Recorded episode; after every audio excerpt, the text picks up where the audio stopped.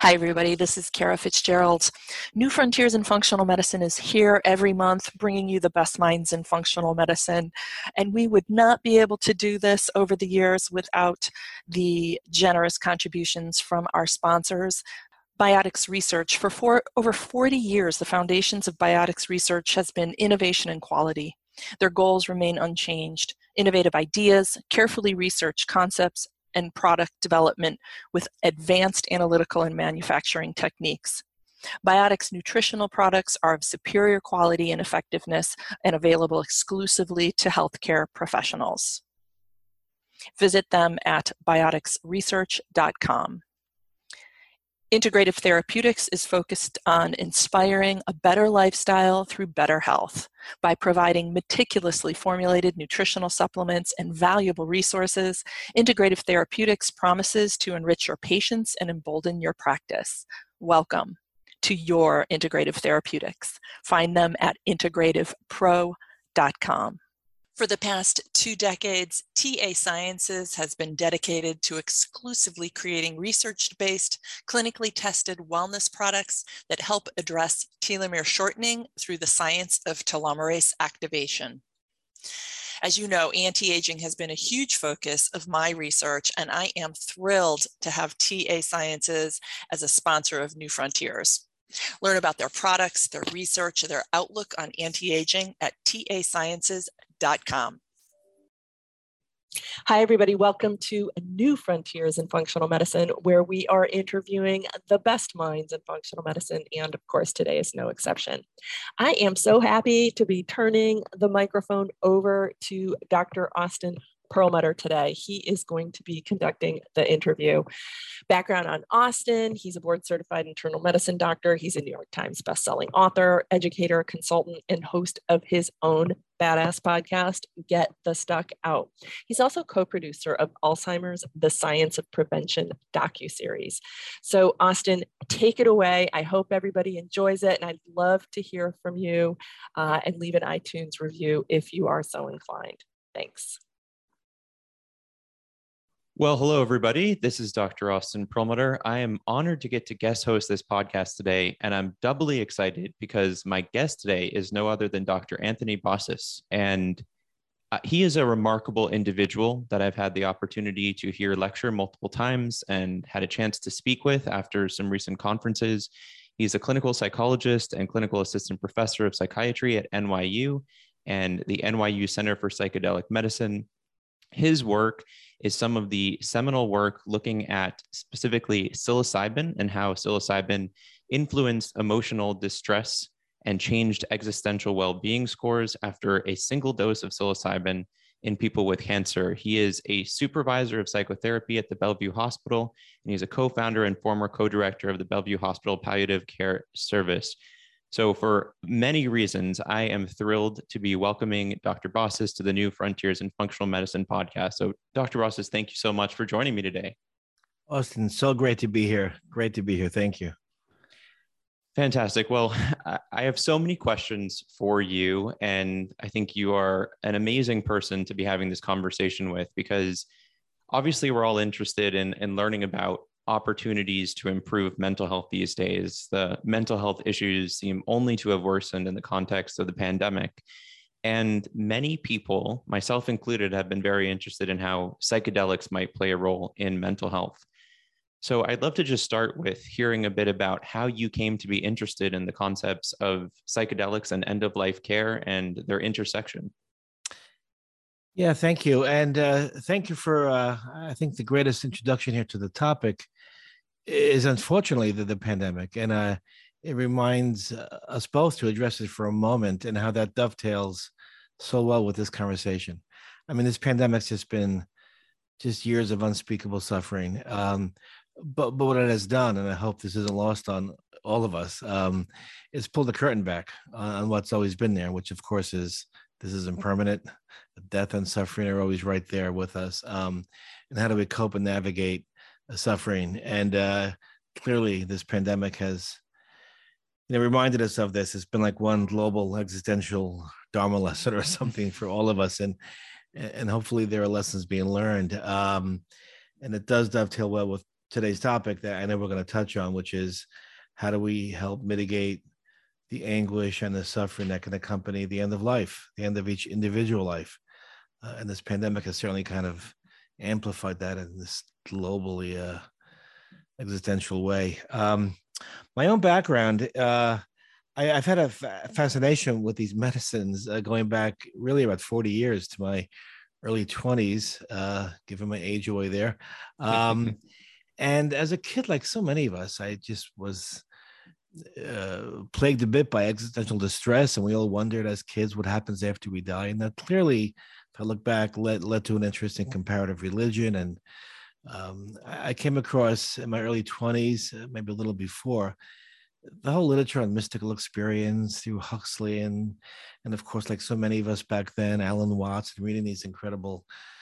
Uh, writings of so many people um, they really s- spoke to my own personal longing for for understanding what what is death and what happens to consciousness and and I you know came across all this first psychedelic wave of research that was really done in the 1950s and 60s and these are the days uh, before internet for the uh, listeners when we used to go to uh, public libraries and look at microfiche and look up books. And but the body of literature was there. Um, and it's an incredible you know body of literature that first wave of research where they used lsd and a little bit of psilocybin mostly lsd and we'll define these medicines in a little bit i know uh, to alleviate end of life uh, suffering in cancer patients um, and also to help explore you know what is spirituality what is consciousness which we don't know and that just gripped me um, and ever since I, i've been fascinated by mystical experience you know comparative religion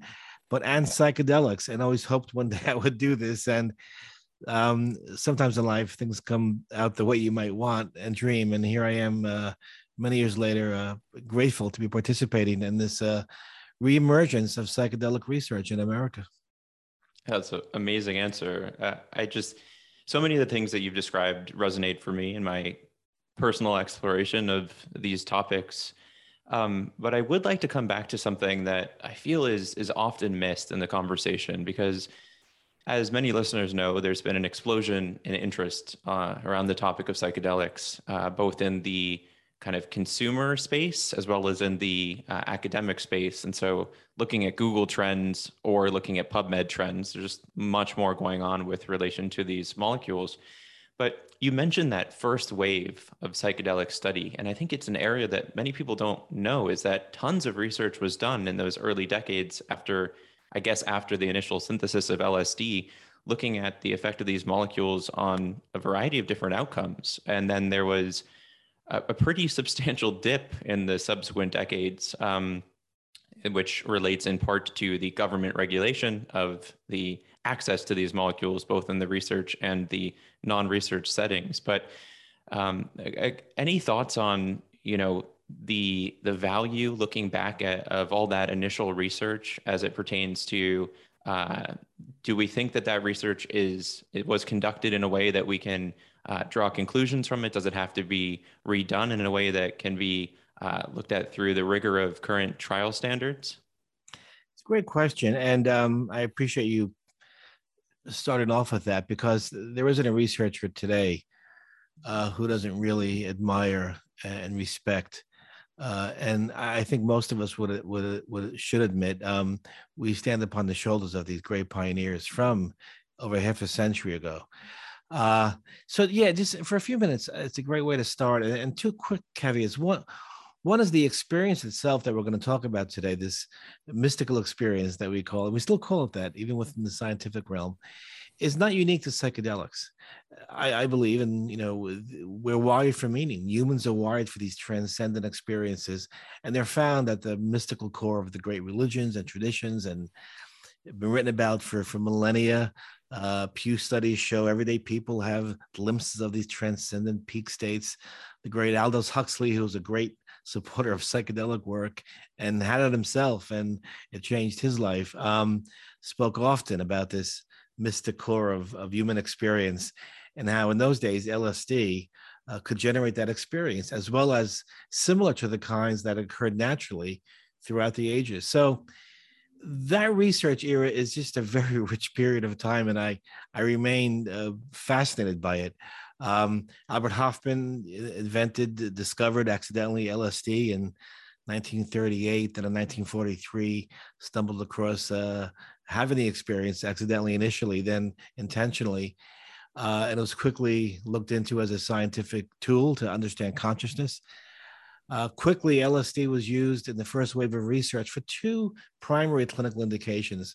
One was for alcoholism, and many listeners may not know uh, Bill Wilson, the founder of Alcoholics Anonymous, had had an LSD experience a number of times, and through that spiritual, you know, powerful epiphany he had, um, that led him to the insight that the spiritual realm could serve as an ablation to want to have alcohol to try to transcend this uh, this body we live in. And um and the other arm was, was for cancer distress. People like stan grof bill richards uh, the great walter pahnke who died very young uh, tragically back then um, began to look at how one lsd experience and more importantly this generated peak or mystical experience that we'll define clearly today could reduce, dramatically reduce the suffering in, in cancer patients. Uh, and it did that in a very different way than other medications do. Most medications people take and took back then, you know, work as you take the medication every day. You take it every day to achieve a desired effect. And typically, medicines quiet down unpleasant symptoms in terms of antidepressants or anxiolytics and anxiety agents. This medicine provided this incredible transcendent altered state of consciousness and the insights cultivated within that experience dramatically changed their their perspectives on life death consciousness and we saw these great results. That went on for a number of years into the mid 70s and as you uh, uh you know implied or said um, in 1970 president nixon there was a the substance abuse act was was signed and uh, these medicines that were at one time legal for the culture itself uh, became out of the reach of the public and incredibly out of the reach re- reach of researchers. And this promising paradigm of research came to a close in the mid 70s and 30 years went by or so before this current re-emerging phase we find ourselves in and, and a quick historical note that's fascinating. Not only was the research interesting but they were culturally legal. So people like Cary Grant, you know, the biggest star of his time, and others were having LSD or psychedelics in their psychoanalytic experiences, in their psychotherapy, uh, to facilitate growth and, and, and transformative experiences. So it's it's incredible that there was such a, a cutting edge then, and then it came to a grinding halt, and we lost really decades of of promising understanding about these medicines. So, and here we are now. Um, so to go back to your question, really picking up where they left off. The study's the same. We'll talk about the trials today, how we do this. We do it in the same way they described preparation, medication session, integration. Uh, the way it's done is the same. Um, and so we really, uh, so we, uh, hats off to the pioneers who really began this incredible treatment model. Uh, it's an amazing answer. Uh, I'm glad we went there because I think that the past is is so important in understanding the present as it relates to why psychedelics uh, are perhaps viewed in the way that many see them, which is as drugs of only abuse and as hallucinogens with no actual benefit to human health, which kind of designates the Schedule One. Um, one of the things I'm hoping we get into a bit here uh, is is thinking about the difference between the uh, the experience itself, or maybe not the difference, but just this idea that there's more to it than the experience itself. That is the the drug experience, uh, which is kind of the altered state of consciousness induced by a chemical signal within the brain, and the fact that there are lasting effects. And I think probably you and the group you've worked with are one of the uh, premier study groups in the world as far as showing duration of some of these effects. And so, hopefully, we can talk specifically about your um, your recent publication in 2020 looking at some of the results of your 2016 trial. But I guess uh, before we get there, I would love to see your take on, you know, here we start out 1950s or so with so much work being done. I mean, from some of the papers I've read, there were over a thousand studies. There were over 40,000 participants in these studies, just a lot of work that was done. And then again, a fall off. Um, and I think it's it's clear or objective to say that in that uh, period, it's not like human mental health has has improved all that dramatically. Uh, it's something I, I talk about a lot. Is despite the fact that we've had so much progress in, in so many aspects of of human civilization, I guess, and human society innovation, uh, it's not like we've seen the prevalence of mental health conditions like anxiety, PTSD, depression, end of life distress really drop off. And in, in many studies, it would actually be the opposite. Again, I think pretty clear to see that it is increasing at least rates of anxiety and depressive type symptoms, general stress as a result of the pandemic. So I'm wondering if you feel like humans have kind of lost touch a bit with some of that depth that was provided um, or by psychedelics, but just by the types of relationships, connections, conversations that might have been more prevalent prior to the modern technological age. And mm-hmm. whether, I know this wasn't something that we planned to talk about, but whether the kind of short term interactions or instant gratification interactions that many of us participate in through social media, through uh, scrolling through content, has, has changed our ability to tap into that. Boy, what a great question. Um, that that's kind of the topic for the for the our times, isn't it? Yeah, I mean that's a very big conversation. We could sit here all day and, and tr- try to pick that apart. What a zeitgeist we find ourselves in, not only within this pandemic, but modern life, and of, of course, uh, since um, the birth of the internet and this this way we live today. Um, I, I think it as me. I think it as a connection, and I, I think that's what you're you're you're getting at. Um, you know, part of the research, uh, uh, we think part of the efficacy of these of these experiences is the meaning, is the personal sense of meaning that's cultivated. Um, uh, senses of um, I mean, people speak very often about the, the feelings of love towards self, towards others, um, uh, meaning about their personal life. Why am I here? What is life? What happens after death? Uh, what do I do here in the face of suffering? Uh, you know, big questions, particularly for those who are in the cancer trial and who are who are at the end of life. Uh, and it, it, does seem also that this current zeitgeist, uh, with these quick digital interactions and the loss of maybe conversation and, and even religion has has changed, right? Um, religion initially were, were these um, and it, it means to, to define to link back to to bind back to to a, to a source. And they were built around communities and conversation that meaning making rituals. And it does seem that's kind of receded a bit in, in this current time. And there's no shortage of um, suffering going on. We all know the the data on on anxiety depression and ptsd and and suicide is up tragically. And and so um, it's it's a very difficult time, and it's interesting that these medicines come back because there's some talk, and and we'll address this today as well. We want to keep things in perspective. Let's take a minute to hear from our sponsors. Hi, everybody. I am thrilled to be introducing you to Pendulum Therapeutics, the first and only brand to offer Akkermansia muciniphila, a keystone strain for gut health in a daily probiotic. Akkermansia is a unique probiotic strain found in your GI tract that helps with gut lining, and it's vital for gut health. Gut microbiomes change due to genetics, disease, epigenetics, lifestyle, diet, and we might lose our akkermansia. It's not available in any foods. Pendulum manufactures and packages this patented strain into a simple probiotic capsule taken once a day with a meal. And for New Frontiers listeners, use code KF20 to subscribe and save 20% on your first month of Pendulum Akkermansia. Get it at pendulumlife.com. That's pendulumlife.com. Now let's get back to this month's episode. Uh, there's a there's an there's a uh, an impulse to over maybe a promise, um, but there is talk that these medicines and more importantly these experiences they generate may revolutionize how we treat suffering. Uh, again, Zoloft, Prozac you take every day to quiet down a symptom. These experiences literally bring the patient into the suffering through this three to four hour, five hour experience in this dramatically altered state into the suffering itself and and ideally transform it or understand it at least in a better way so i think in many ways what these medicines do or the experiences do is to redefine and recalibrate our relationship to suffering.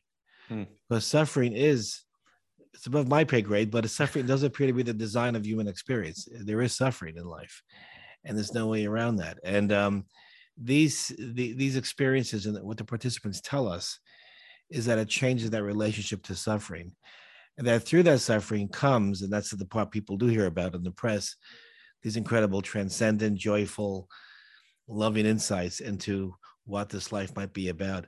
But it takes first um, moving through some some very challenging experiences. This really is powerful stuff. Uh, just to i guess show my my cards here i think we're a, a generation distracting ourselves from looking at the important stuff. And for better or worse, I would argue for worse, the tools for distraction have become so good that it is it's really difficult to stand in anything or to want to stay in anything uncomfortable. Um, I know in my medical training and in palliative care and otherwise, it was pretty clear that people had disconnected themselves from the experience of, of death and didn't want to think about it until it was absolutely unavoidable. And we'd have families coming into the ICU with one of their loved ones at the end, and they just have no kind of uh, infrastructure as to how to process it. And we'd have maybe the chaplain came in, somebody else, and there would be a, a bit of a connection there. But as you've mentioned, people have lost connection with religion. And I'm not arguing that's good or bad, but the the rituals and the uh, experience of death and, and what that represents has just been pushed to the fringe where everything is centered on the moment and uh, it does seem like there there is a an intrinsic depth to talking about those types of things, but it is also intrinsically uncomfortable because it is the opposite of everything we've been hoping to uh, to optimize in the modern day. Um, so I, I just think, especially now, it, it is something we're being exposed to with a lot of death and dying as a reflection of COVID, and we don't have the tools to to manage that. So beyond, I think even the psychedelic work, your work with helping people make meaning about that end of life. And I know you've worked in palliative care. Uh, it seems so important. So I, I, would like to, I guess, make sure we have time to uh, to adequately cover your work. I think that this is what makes this conversation. One of the things that makes this conversation with you uh, so exciting for me is that you've actually done this research where you've shown um, some of the most remarkable effects from psychedelics used in a very specific context. And so I'd love to to start around the 2016 publication and then transition to some of the work you published in 2020 showing the long lasting effects of some of the initial work. That's great. Thank you. Yeah. Um, and to dovetail with what you just said uh, regarding death and dying, fortunately, there there is some improvement. I have to say, you know, palliative care and hospice movements have really helped in- increase the awareness of the conversation in our culture. I mean, you know, every year we see New York Times bestsellers around death and dying, and we see end of life doulas and death over dinner. And so we're, we're seeing the conversation a little better. Uh, you know, you think of Ernest Becker's The Denial of Death, it, it really was the final taboo. There, there is, it, it is advancing. Um, however, we're, we're still far from uh, it being fully integrated into life. And, you know, people often ask, well, isn't it depressing to speak, to think about death all the time? And, and as you know, paradoxically, it's not. Uh, I think to accompany uh, us that that's always there and this life doesn't have an end, actually, in its best, liberates one to live more fully uh, versus this kind of, you know, pushing it off to the end, which we don't know when it's going to come. Uh, George Harrison, um, you know, famously said on his, you know, as he was approaching death um, to, to his wife that you can't wait to the end to prepare for this you know it's it's a lifelong journey to to prepare for the end and the end of life is part of life. So uh you know hats off to the palliative care movement that's really done so much good work and and increasingly to help uh educate the public. Yeah the, this the, our study um at, at nyu and at johns hopkins were published together in 2016 uh and again stands upon the um the shoulders of the great pioneers of the 1960s who published some papers uh, that one LSD generated experience uh, could dramatically reduce depression, anxiety, and and just the attitude about death. And the important thing to come out come out of that research that we really continue today, and uh, um, is an important part of our conversation, is it seems to, and about two thirds of the people, maybe a little more, to generate what we call a mystical experience. Abraham Maslow called it a peak experience. And there's many names. There's no one name, and it's not one thing per se. But you know, Carl Jung called it, you know, the numinosity, and Rudolf Otto, and eh, um, and we actually define that. There's a there's a clinical measure, a research measure that began was developed back in the 1960s that we still use uh, in modern research. And there's only a, a few brief features. One is that in this experience, the, the person of the subjective experience that all things are connected, unity, literally all people and things are connected. It's one unfolding uh, essence. Um, P- the other uh, feature is the noetic quality, a term coined by the great William James, that as if one is encountering ultimate reality. Austin, I've never heard, rarely ever heard, in all the, the, the, sessions I've guided, a person come out of it and say, at the end of the day, when they're back in ordinary consciousness, oh, that was a temporary drug effect, and that's all it was. It's more like that was ultimate reality, or that was more real than this, or that was part of whatever this all is. And that's remarkable to hear. Um, a sense of sacredness is often uh, within the experience. Uh, a deeply felt positive moods, ineffability, impossible to describe, which of course we read about in, in all the great mystics as well. And what I think one of the most important features is this what we call transcendence. Uh, transcendence of time space as we know it, which I know sounds very uh, out there for a listener, but people report in all these research trials going back half a century and in naturally occurring experiences, transcending this body that we have, time and space as we know it, as if pulling the lens back on experience and seeing ourselves in a much larger panoramic field. And that really recalibrates how we our perspectives on life, death, what is the body, what is consciousness, which we don't know, what is death. And for the person who is dying, and whose body will soon stop working. You know, as we're approaching death, there's the there's the knowledge this body will soon stop functioning. And if we associate who we are with the body, then I stop. Uh, and maybe that's the case. But what many people have insights is that there's something more endur- enduring about who I am, whatever soul or spirit or self is. That consciousness, you know, might continue in some ways, something much more mysterious and grand. And that insight is a gift for people who are approaching the end of life. So, picking up with the first wave of research, we did a trial at NYU and, and Hopkins, um, looking at one dose of psilocybin, a high dose, a moderate to high dose to generate this uh, powerful experience in people with cancer, many with very advanced cancers. And um, we published in 2016, as you mentioned, and the results were, were quite remarkable to us and, and those who uh, are aware of this. It really it generated a rapid uh, next day and sustained decrease in depression, which is hard to treat, anxiety, hopelessness. Um, it improves spiritual well-being, existential well-being, quality of life. Up to 90% of the participants reported improvement in quality of life. And the one thing it treated, which is interesting, is something we call demoralization, which is becoming a very um, important uh, construct or, or experience in palliative care. It's a sense of meaninglessness, existential distress, hopelessness, and it's hard to treat with medication like you would with depression. It doesn't it doesn't overlap with major depression in the same way. It's very unique, um, and this um, this changed that. It reduced the demoralized state, and we're going to have a new trial this year looking at demoralization as the primary variable actually in a psilocybin uh, multi-site trial. So that was um, really uh, fortunate for these patients uh, and these findings. And uh, they were published together, and they and this and the experience and the features lasted. The the relief lasted to the end of the trial, nine month marker.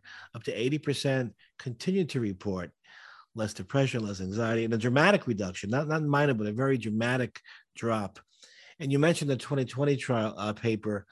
So the surviving members, we we contacted uh, 3.2 and four, four and a half years later and re-administered these measures. Uh, many had since passed away, but for those who were living, they continued to report these these effects, these reduced experience of depression, anxiety, demoralization, which again is really interesting. So a lot of questions here. We want to do larger scale studies, more people.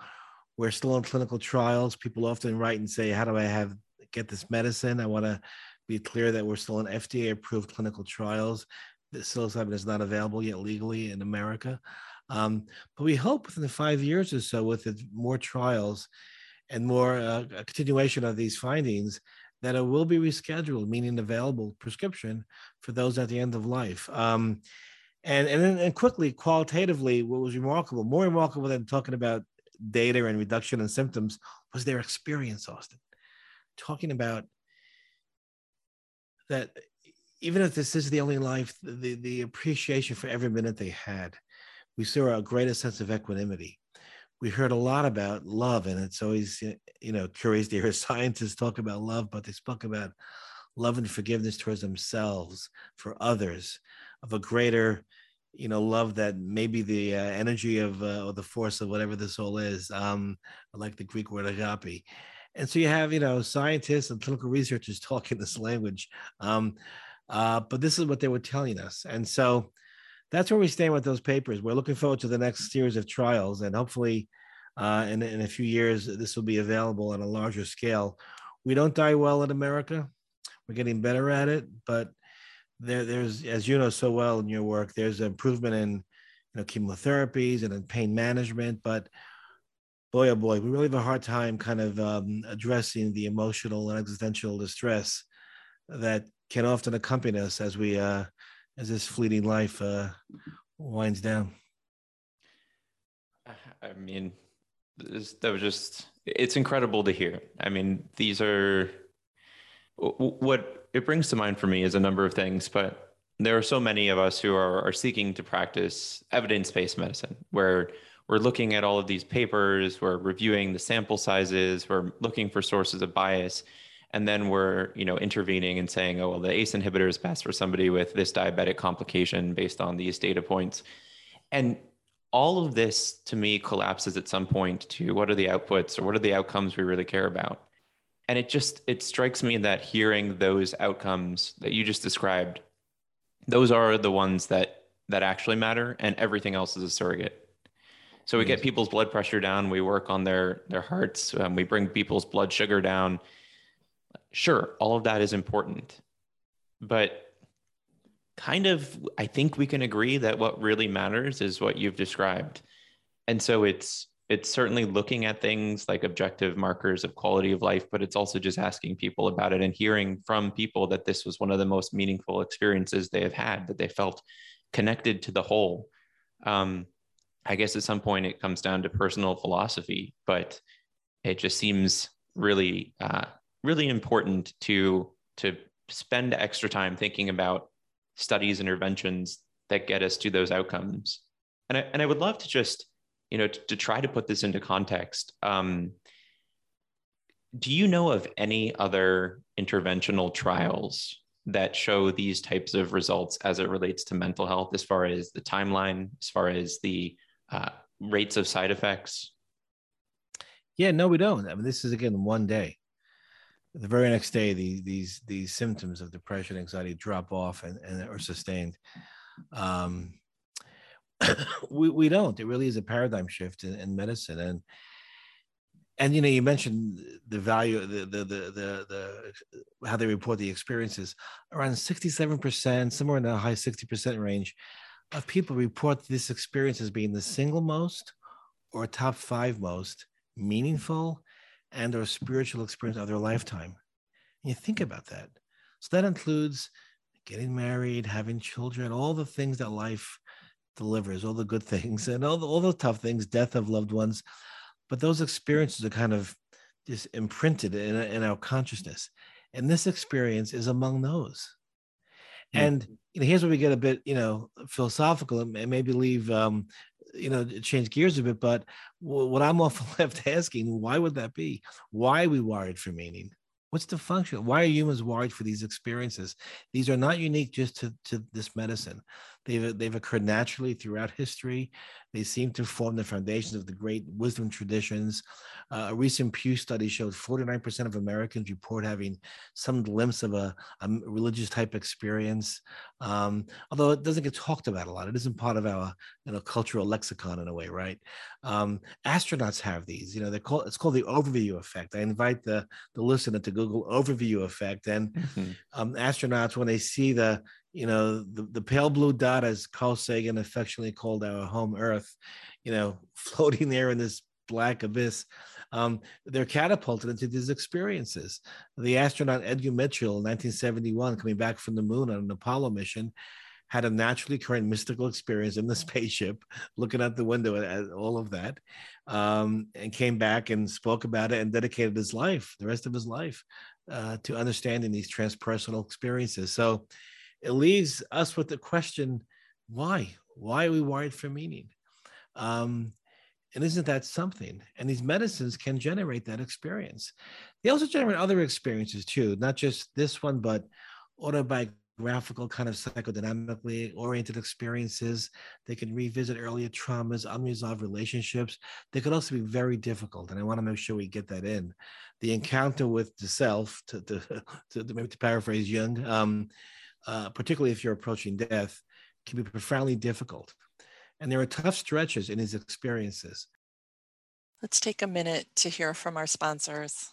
I wrote my upcoming book, Younger You Reduce Your Bio Age and Live Longer, Better, because our research strongly suggests that we don't have to accept the inevitability of disease and unwellness as we age. And perhaps we don't have to accept aging as we age. Take that one in. And further, we achieve this biological age reversal without expensive and risky hormones, injections, or hacks, but with a simple, smartly designed diet and lifestyle program.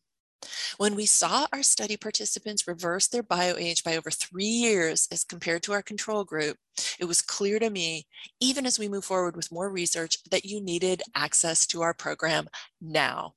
You can do this in two ways.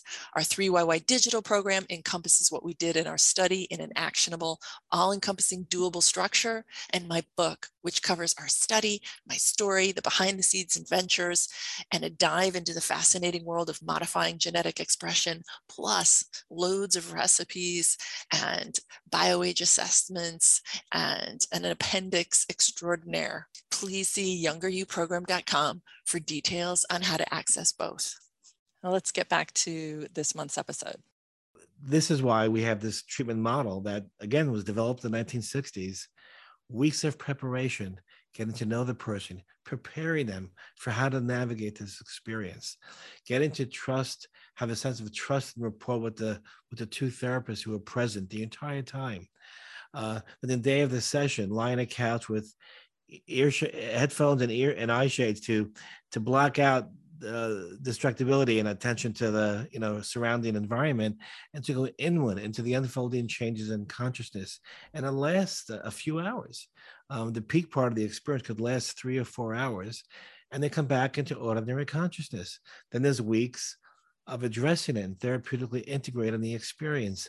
So it isn't a one-off which is in cultural terms people would call the bad trip it's not a great term um, but it's the preparation it's the screening carefully it's the consent it's the support it's trained guides they're they're really embedded with this you know this model that has been shown to be very effective and not have serious adverse effects. Uh, but again austin why would that be? Why is consciousness you know why does it take us in that direction?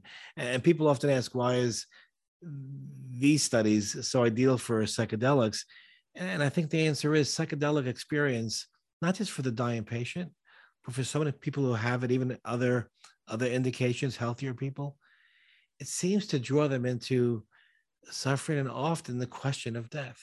Mm. People actually have what we call a death rebirth experience and consciousness in these trials. Kind of remarkable to talk about. But why would I do that? Um, and that's you know it's a question that you know above uh, my pay grade and I guess any of ours, but it just behooves us to really huh, isn't that interesting? Consciousness seems to have almost this self healing mechanism at times. and these medicines seem to generate it sometimes in the right set and setting. Uh, and isn't that something? Mm. You know, to be involved in this research is, is, is just is a, a great gift.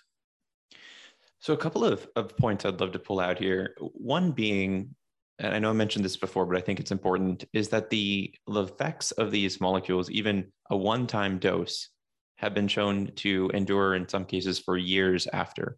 And I think that that is really important because there's still, uh, I think, a misconception that psychedelics are the the drug experience, that they are a chemical experience in the brain. And first, that that might not have any positive benefit. I think you've clearly shown that's not the case. But secondly, that they only last as long as that molecule remains in the brain. Um, and I think a difference here between kind of conventional antidepressants, which are predicated on the idea of just raising or lowering a certain neurotransmitter for a certain period of time. And when people stop them, those effects tend to, to go away. Um, so I, I, think that's really important. The other piece here I just bring up is there's a, a, concept called hormesis, which I don't know how well it translates over into your work, Dr. Bossis, but uh, probably listeners of this podcast will recognize hormesis as a term talking about a positive stressor, a, a short term stressor that actually makes the body stronger. And it's often described in the context of things like exercise, which is actually a stress on the muscles that breaks them down, but it, it builds them back stronger. And from what I've seen so far, uh, it does look like if you are to measure levels of stress hormones in the body when a person is having a psychedelic experience, uh, that they do go up relative to baseline. So I think it just it is really key to understand. Number one, not all psychedelic trips, I guess, are are this massively positive experience that there is a lot of stress involved with it mm-hmm. and that that stress is reflected both in the psychology as well as in the the biology of how that, that works um, so i just wanted to reinforce the point that you made about uh, the kind of need to to do preparatory work to ensure that that these things actually go in the right type of direction because they do seem to be a, a pretty tremendous stress on uh, the psyche if they are well perhaps always but if especially if they they go in the wrong direction. And yeah, that can't be over. Go ahead. I'm sorry. Which is, I, I, think that one thing I would just like us to address is um, I see a lot of conversation about just saying psychedelics are always good, always positive, and therefore there should be no limitations on how they're used. And I, I guess part of what I take from conversations with you and other people who are doing the actual research is there is a huge difference between just assuming that the ingestion of this molecule will solve all of our problems and the the planning intervention that includes uh, uh, really the integration on the front and back end of the experience to plug it into a person's a person's life as opposed to just a, uh, the molecular experience of taking a, a, a drug and expecting it to solve our problems certainly and, and that can't be overstated and um, the context matters the set matters the setting matters this is not for everyone. It's not going to heal. you know, the, we read in the press now so many uh, promising uh, hopes of all this, and hopefully, we it is a relief, uh, a tool to relieve suffering. But um, we're still in early research, um, and context matters. Uh, we certainly can point to many experiences that are not so, uh, you know, uh, wonderful in the ways we're talking about. So that matters a lot and it's not about the drug experience again i don't think these are drug studies per se i, I think they're experience studies um, and this medicine for reasons we can't figure out do trigger well, we know a bit of the neuroscience but it triggers this altered state that's remarkable but that seems to be part of the human experience and when it's happened um, when it occurs it could provide insight um, into who we are and in this case how we die but it's also being shown to relieve depression, anxiety, helping with smoking cessation. There's a new trial about to come out with alcoholism. Um, but yeah, it's a paradigm shift in how it's taken and set and setting matters. And you know, I think there's a tendency in the in the press or the sensationalistic part of this to just um, chalk it up to it's it's all you know peaches and cream, and uh, these are very can be very difficult emotions, very difficult experiences. The encounter with self you know, as Jung would tell you, is not not always an easy one. Yeah, I, very important context. Um, I think always important to kind of couch whatever is said about psychedelics and the idea that these aren't the panacea that some people are, are pointing them out to be. I mean, I guess that's my opinion. I don't mean to impose that on you. Um, but obviously we're seeing uh, a lot of a lot of news outlets reporting on these as the the solution to what ails society.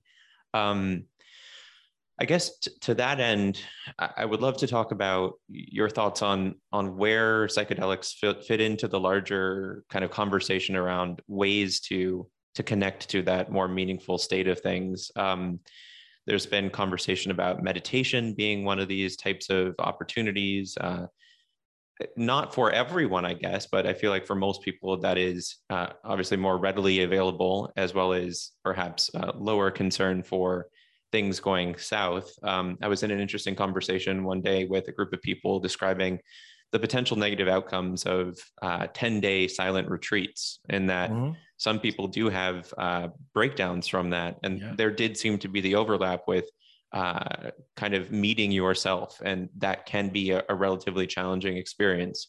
So I'd, I'd, love to hear your take on that if you have one. Yeah, well, that's certainly true. I mean, we know from you know in Zen they call them sesshins, these longer, you know, ten day or longer retreats, and uh, plenty of stories of people not doing so well. um, in the in the depth of those incredible um, experiences, um, and then similar to this, I mean, people do have very difficult times during these uh, psilocybin generated experiences. Um, but in terms of the larger question, it's interesting. You know, we began talking about the pandemic, and it's such an incredible zeitgeist we find ourselves in. But hopefully, uh, it's also an inflection point for some for some change in the direction of things. And you know, you mentioned meditation, and you know, could uh, a different kind of a greater awareness of spirituality be cultivated during these interesting times. Uh, they certainly talk about that. Um, you know, re- religion is going down in, in many polls in terms of attendance, but the experience about religious experience is going up. More, you know, Pew studies, more people speak about having transcendent experiences. More people are seeking ways of, of finding meaning. So, and that was the container that religion would fill. So, hopefully, that could be, you know, revisited uh, in terms of its earliest um, intentions. But yeah, it's it's an incredible time, and we'll see. And it's interesting. Psychedelics are back now in this way, um, and with the next couple of years, uh, we'll have a see is unknown. You know, I no one really has an answer for this. How this is going to unfold. We do hope these medicines are available within five years or so for treating things like PTSD, which MDMA treats, uh, mm-hmm. a different a different molecule, uh, end of life distress, alcoholism, addiction, smoking cessation, depression, eating disorders. So there's that aspect of it. And then people ask, well, how can these meaning making experiences be used in other ways um, to cultivate spirituality, to cultivate meaning making among ourselves? And big questions. You know, I have no answer for how this is going to unfold, but it's certainly it's um, it's really interesting to be part of that conversation. I, I feel like you have a, a very unique uh, sense of these things given your work and, and beyond i guess the psychedelic work just your interaction with palliative care uh, on the whole. Um, and as we're as we're closing things out here um, one of one of the things that i see come up a lot is this idea that a person's opinions at the end of life are more valuable than their opinions at other times. It's well at the end of the day what people really care about when they're laying there in their deathbed that that supersedes their opinions of the last uh, however many decades but I feel like not only do you have insight into that, but you have insight into how you can change that for the better. Um, and so, I guess just in closing, any thoughts as to insights you would you would have gleaned from interacting with these people at these points, and what you could bring back to the rest of us who are trying to better understand these things that elude us up until the very end. Yeah, what a great question. And of course, that's one for all of us to hopefully meditate upon. You know, I, I, I bear witness to these experiences people have on the psilocybin, which of course dovetails well with how people talk at the end of life as well. And it's no surprise, right? I mean, you know, you know what you know what they're saying at the end of life, and you know what you see the the uh, what people in these trials are saying that in the end it was about relationships, it was about love, it was those are the values that mattered. Um, what's the old uh there's no pockets and coffins you know the, the things that drive us you know uh humans so so often and so frequently throughout the arc of life cease to be so important at the end um And you know, we hear that you hear it firsthand with people who are dying, um, and you hear it often in these psilocybin trials. People really come out changed, uh, and it recalibrates kind of the hierarchy of what what's important. Uh, you know, Viktor Frankl, the great, you know, he was a Holocaust survivor and wrote Man's Search for Meaning. And he developed a meaning making psychotherapy as well. He often speaks about that, uh, how meaning matters. And meaning matters now, by the way, in, in research outside of our trials. We're showing people in these studies come out with a, um, a more enhanced sense of, of personal meaning. But we know through other research now that meaning seems to be a buffer against end of life and throughout the lifespan distress and depression, anxiety. It, it seems, you know, as Yalom would say, we're, we're, wired for meaning. I think we're wired for meaning making. Uh, that seems to be the design of who we are. Uh, and it's hard to do in a, in a, in a, in a culture where sometimes meaning is, is um, uh, not on the front burner. I mean, we live now in this, as you said earlier, I mean, what a distractible world this is. And there was a recent book that just came out. I was watching an author speak about this like we're so distracted. Like the brain our brains are broken. Our capacity to even you know get through a, book now is uh, seems difficult. Um and that's really unfortunate. And um so in the end we, we hear about the things that we know that matter. Um and uh these experiences do seem to um reinforce that in, in these patients. And i and that's what i hats off and just such respect for the people in our trials. I mean, people come in these trials often without knowing what might happen.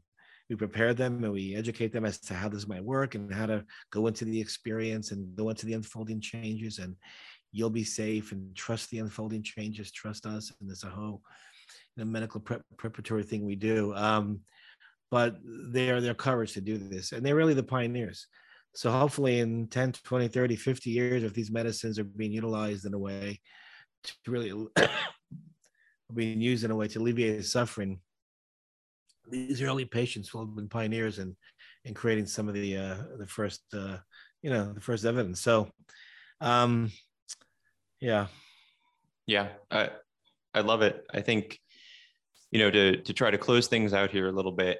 If we're thinking about the primary endpoint as far as what matters, and this is a podcast geared towards both medical practitioners and to members of the public, uh, I think hopefully we can agree this is a shared endpoint endpoint that we all care about, which is to make meaning, to have more meaning in life.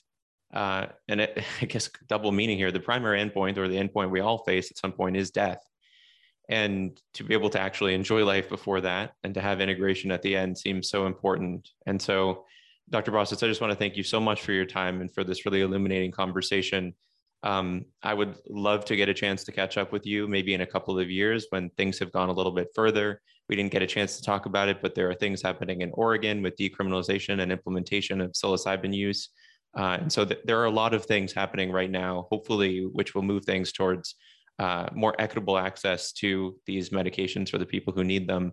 But again, just so grateful for your time and for your wisdom. Uh, and I know our audience will appreciate it as well. Well, thank you. Thank you for that wonderful closing. And I hope to see you before a few years for sure. Um, and um, thank you very much. And just finally, I think, you know, yes, making meaning. And what these medicines seem to do now is also ask us, what is consciousness? What is all this? you know, it's easy to think that the brain generates this remarkable uh, thing we have, but we're questioning what is that? It's called a hard problem, right? What is consciousness? So, so fascinating. Thank you so much. And um, uh, just a just a treat speaking with you, Austin. Fantastic. Thanks again. As always, thank you for listening to New Frontiers in Functional Medicine, where our sponsors help bring the very best minds in functional medicine, and today is no exception. Not everyone can be a sponsor on my platform, and I so appreciate the good work the relentless research, and the generous support from my friends at Biotics, TA Sciences, and Integrative Therapeutics. These are brands I know and trust in my own clinic and can confidently recommend them to you. Visit them at bioticsresearch.com, tasciences.com, and integrativepro.com. And please tell them you learned about them on New Frontiers. If it's not too much to ask, I would appreciate a thumbs up and a kind review wherever you're listening to New Frontiers. Thanks.